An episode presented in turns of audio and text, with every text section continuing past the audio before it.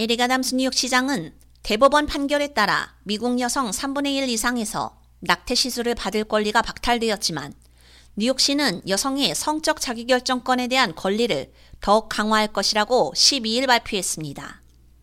이는 여성의 성건강관리, 피임, 성별 확인 건강관리 및 낙태 서비스에 대한 접근을 포함하는 것으로 뉴욕시 모든 환자가 성 및 생식 건강관리 결정과 관련된 차별 및 괴롭힘으로부터 보호받을 수 있도록 하고자 합니다. 뉴욕시 보건국은 시 전역의 의료 서비스 기관, 옹호단체 및 파트너 조직 네트워크에 이러한 권리를 알리고 환자와 공유할 예정입니다.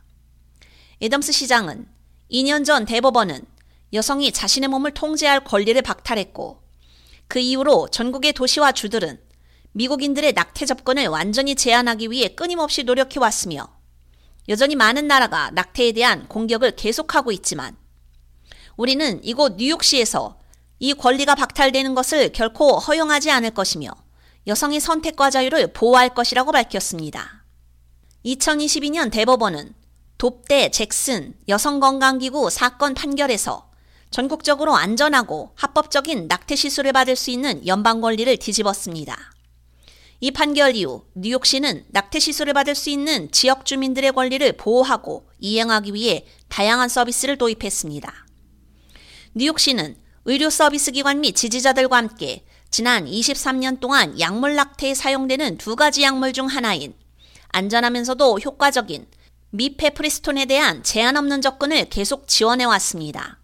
그 결과 2022년 8월 애담스 시장은 보건국 성건강 클리닉에서 무료 약물 낙태를 가능하게 하는 법안에 서명했습니다.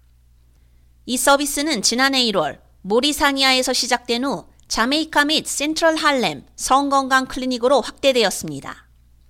지난해 10월에는 뉴욕시 Health and Hospitals에서 Virtual Express Care를 통해 원격 의료 낙태 서비스를 시작했으며 이는 미국 최초의 공중보건 시스템이 되었습니다.